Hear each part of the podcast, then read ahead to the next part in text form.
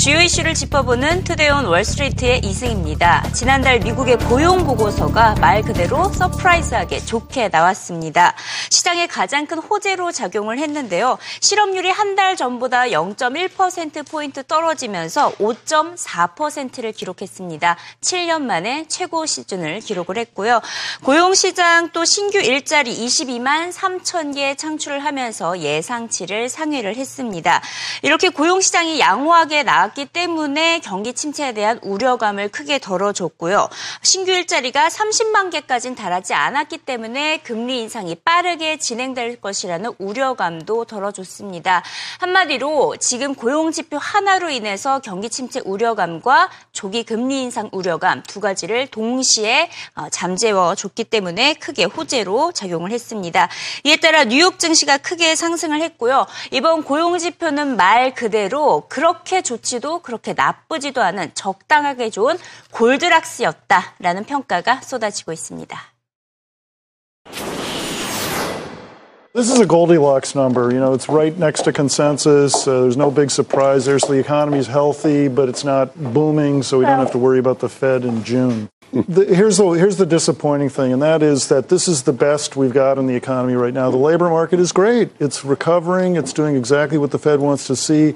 If it was just the labor market, the Fed should have hiked already. The problem is the rest of the economy. We've had crummy exports, crummy capex, and mediocre consumer spending. That that lousy first quarter was not the jobs market; it was everything Right. else. So that's what we need to see in the second quarter. We need to see the other data Right. catch up to the jobs. 자, 이번 고용 지표로 인해서 미국 국채 금리가 이틀 연속 하락했는데요. 10년물 국채 금리 2.14%를 기록했습니다. 국제 전문 투자사죠. 핌코는 연준의 금리 인상 여부를 시장이 선반영하고 있는 것이라고 진단했습니다. 시장에서는 내년 미국의 금리가 1%, 내년 말, 내후년 말에는 1.5%로 다소 낮은 수준을 이어갈 것으로 예상을 하고 있는데요. 그만큼 연준이 금리 인상에 있어서 신중을 기할 것으로 예상이 되고 있습니다.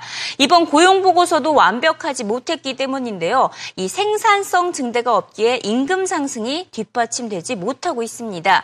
이 노동 시장에서 생산성이 늘어나야 진정한 호재로 받아들일 수 있다는 분석입니다. One of the things that happened was during the recession, productivity continued to grow. That was a good thing.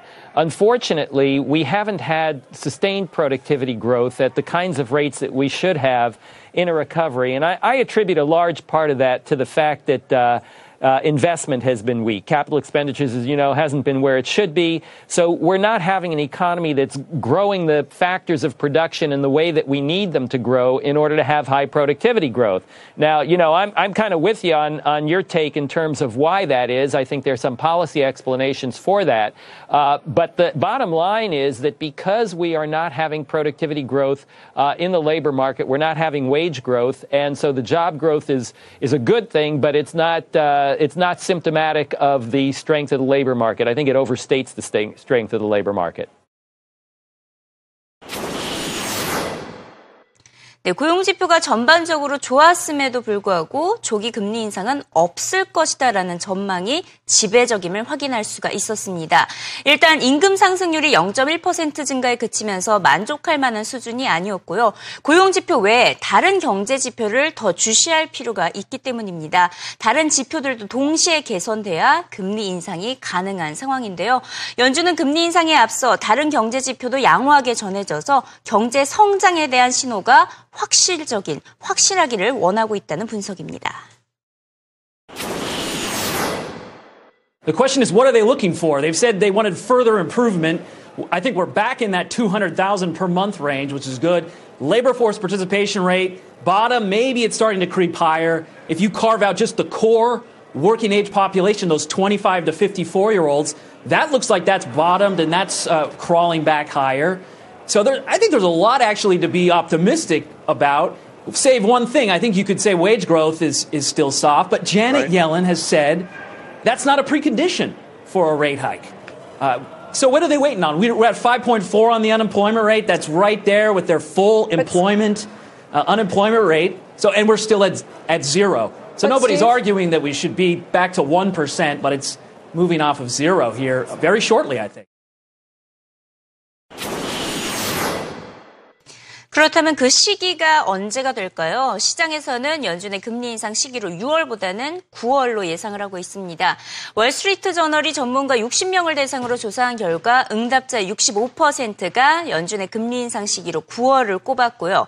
1분기 GDP 성장률 확정치가 마이너스를 기록할 것이라는 전망이 지배적으로 쏟아지고 있기 때문에 도저히 다음 달인 이 6월에는 금리를 인상할 수 없다는 분석입니다. 이에 따라 2분기에 달러 와 강세, 낮은 인플레이션 여부를 더 살펴본 이후에 9월쯤 인상할 것이라는 분석이고요. 9월 금리 인상을 주장한 전문가들 대표로 이 골드만삭스 이코노미스트의 의견을 들어봅니다.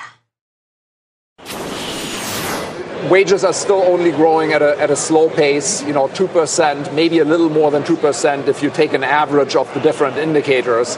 Um, and I think that's still a good argument for the Fed to wait longer. And I think it's a good argument for uh, actually waiting uh, potentially until very late this year or early 2016. That would be my my personal advice. Uh, Your advice my, would be June, no way, no way, June. Yeah, yeah, and I think June is very unlikely. I think it would be a bad idea, and it's very unlikely. My my forecast is September with a strong risk on the on the side of a of a little later. Uh, but I think there's actually a very good argument for waiting a little later. How do you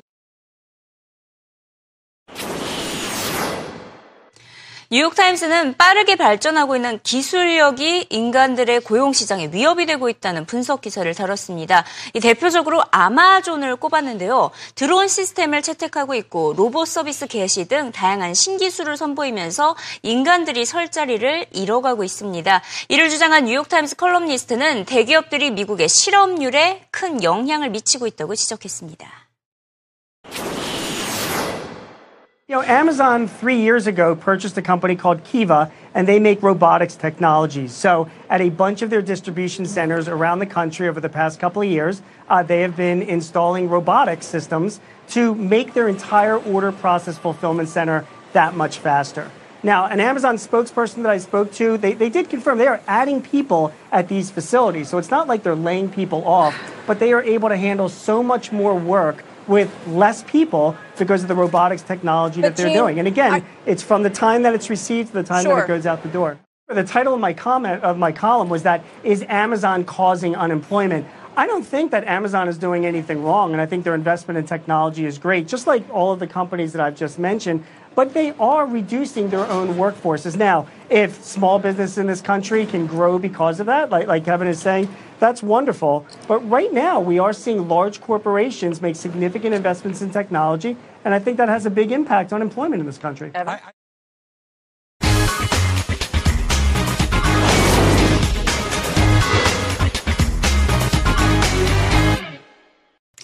CNBC 헤드라인 시간입니다. 애플워치를 통해 호텔과 비행기 등을 예약하는 사례가 급증하고 있다고 CNBC가 단독 보도하고 있습니다. 이미 수많은 여행 관련사들이 이 애플워치 전용 앱을 통해서 예약 서비스를 제공하고 있는데요. 애플워치가 고객들에게 여행 정보를 실시간으로 소통하고 있기 때문에 여행업계의 게임 체인저가 될 것이라는 분석이 나오고 있습니다. 이번 주 뉴욕에서는 대규모 예술품 경매가 진행이 됩니다. 예술품 경매에 대한 열기가 식을 줄 모르는 가운데 크리스티가 세계 2차 대전 이후 예술작품 경매를 진행을 할 예정인데요. 시장에서는 경매가 시작되는 첫날에만 5억 달러를 기록할 것으로 예상을 하고 있습니다. 앤디 워홀과 루시앙 프로이트 등 작품이 선보일 예정인데요. 이 가운데 무려 70%가 최초로 공개될 작품으로 알려지기 때문에 중국 부호들을 중심으로 이 예술품에 대한 경매, 이 경기가 치열해질 것이다라는 전망이 나오고 있습니다. 이번 주 유로존 1분기 GDP 성장률도 발표될 예정인데요. 시장에서는 간만에 유럽 경제가 미국보다 더 높은 성장률을 기록할 것으로 예상을 하고 있습니다. 로이터의 조사 결과 시장에서는 0.5%의 성장률을 기대하고 있는데요. 미국의 경우에는 0.2%를 기록을 했었죠. 이에 따라 유로존 경제가 미국 경제를 1분기에서만큼은 조금 더 앞서 나갈 것이라는 분석입니다. 골드만삭스는 유럽의 경제 성장률 개선 원인으로 크게 다섯 가지 가지를 꼽았는데요. 내수 경제 성장, 대외 수요 증가, 양적 완화 정책, 유로화 약세, 또 유가 하락 등을 꼽았습니다. 중국에서는 또 기준금리를 또다시 인하했다는 소식이 주말에 걸쳐 전해졌습니다. 아, 대출과 예금 기준금리 양, 약 각각 0.25%포인트씩 인하해서 대출금리는 5.1, 예금금리 2.25%로 낮아졌습니다. 두 달 만에 또 금리를 인하한 것인데요. 이 7% 경제 성장률 달성을 위해서 경기 부양에 박차를 가하고 있는 모습입니다. 시장에서는 중국 당국의 경기 부양책 계속해서 이어질 것으로 보인다는 전망을 내놓고 있습니다. 이런 가운데 중국의 대형 기술업체이자 전 세계 3위 규모의 스마트폰 제조사죠. 샤오미가 본격적으로 애플 잡기에 나섰다라고 CNBC가 분석했습니다. 샤오미는 다음 달부터 미국의 온라인몰을 설립해서 헤드폰과 스마트 팔찌 등 액세서리를 판매할 예정인데요. 또 최근에 인도와 브라질 등 이 신흥국 국가로 시장 진출을 확대를 하면서 삼성전자와 애플의 시장 점유율을 노리고 있습니다. 이미 450억 달러의 몸값 을 자랑 자랑하는 샤오미는 애플이 중국을 겨냥하듯이 샤오미도 미국과 신흥국 시장을 겨냥하는 전략이 돋보이고 있다라고 CNBC는 전하고 있고요.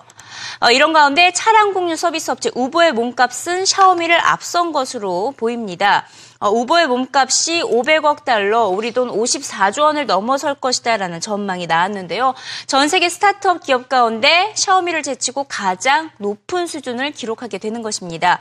우버가 이번에 15억 달러 규모의 자금 조달을 계획하고 있는데 만약 성공할 경우에는 이렇게 500억 달러를 넘어서게 될 것이다라는 분석으로 이어졌고요. 우버의 기업 가치 지난 1년 동안 3배 가까이 뛴 상태입니다. 마지막으로 국제유가 시장과 관련된 소식 짚어보도록 하겠습니다. 골드만삭스는 원유 풋옵션 가격이 하락함에 따라 유가 상승세가 조만간 끝날 것이다 라는 전망을 내놓았습니다. 주로 풋옵션 가격이 하락을 하게 된다면 가격 전망이 낙관적으로 이어지지만 이 원유 시장에서는 반대 현상이 나타났기 때문에 유가 상승세가 멈출 것으로 내다봤습니다. Despite the Goldilocks jobs number, we actually, in crude oil, we got below the important 5840 level that Grizz is going to speak to, but we found out that China uh, increased imports in March.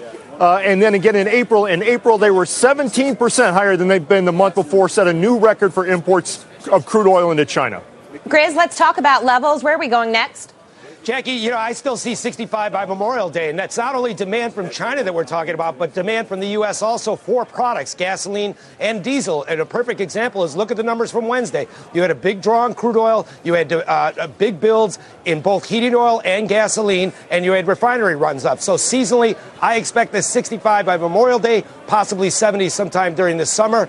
After that, though, probably lower.